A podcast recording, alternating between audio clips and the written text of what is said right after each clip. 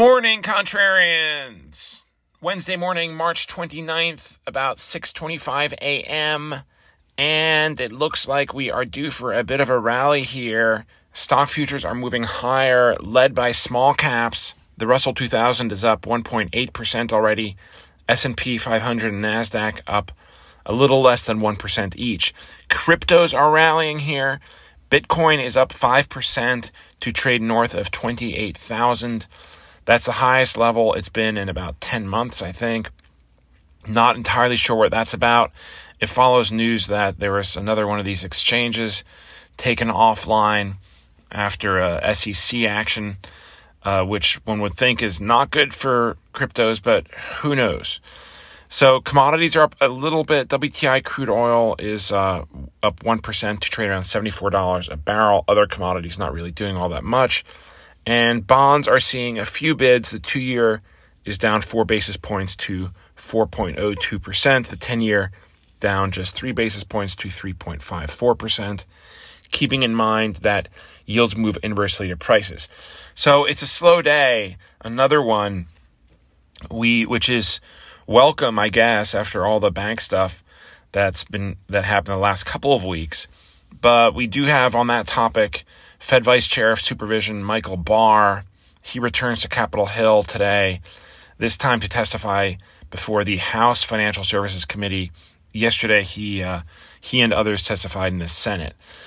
All we have in terms of economic data releases is uh, pending home sales that's out at 10, and economists expect these to have declined on a month over month basis after rising a month ago. So numbers are in the show notes. On the topic of housing, it's Wednesday, so we'll get mortgage applications at 7:30, like we do every Wednesday. Uh, there's no economist estimate for this, but the average 30-year mortgage was around 6.5% last week, so you can see how that comes in. And then we have a couple of earnings here to tell you about. Paychex, P A Y X, they report before the open at 9:30. They may have already reported because stock is moving higher. And luxury furniture company RH RH stock ticker that is out after the close at 4 p.m. So the last couple of days have seen as you get the drums there a little bit of relative calm return here, right? There hasn't been any new data and most refre- refreshingly, no unanticipated events either. So it feels like a sense of normalcy, perhaps even boredom, has returned here. The Senate hearings yesterday didn't create much of a stir as expected. The politicos, of course, did their best to lecture regulators on the bank collapses, but nobody really seemed to care. And there's, like I said, nothing on the agenda today or really the rest of the week either. We do get the PCE deflator, which is the Fed's preferred inflation gauge, on Friday, but even that will be dated for February, and we already got CPI data for February, so not entirely sure how much that can provide in terms of a catalyst for a move higher or lower. Next week, we get non farm payrolls. That will be interesting because that is for March, for this month, but that's not until Friday. And then earnings season is still a couple weeks away.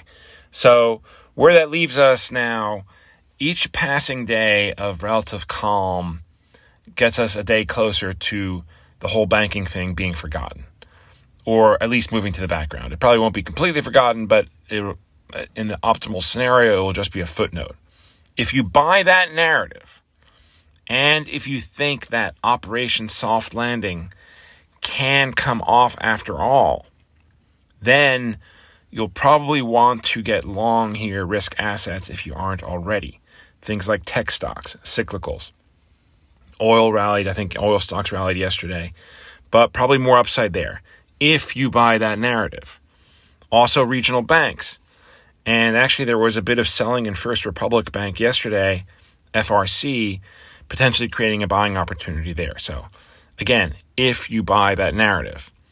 On the other hand, if you think we're just fooling ourselves here and that there is another shoe to drop, be it the banks, be it somewhere else, or or if you think that there's economic headwinds that will lead to a recession that are being shrugged off, then you're going to want to reduce exposure to risk.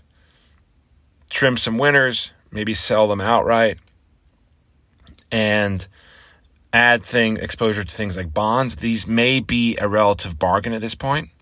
The idea here that once we get a recession, the Fed will have to cut rates possibly to zero. They will probably overreact again like they always do. And in that scenario, bond bond prices will rally. So that would certainly create, be mean that this is a buying opportunity for bonds. So that's where we are today. Today's episode is free, and I have included another poll. A few of you voted on it yesterday, but I'm opening it up to free subscribers, so we should get some more traction here. Curious to hear what you think. If you think the banking crisis is over and it's time for risk on, or if you think there's more trouble ahead, or maybe you're just you don't know, and that's uh, that's a possible. You can you can vote that as well. Obviously, there may be other factors at work. Do your own research, make your own decisions. Nothing here is investment advice. Not that that protects me. You already knew that anyway. And with that, I will shut up, but not before thanking you for listening and reminding you that we'll be back here again tomorrow morning. But you have to be a premium subscriber to get that.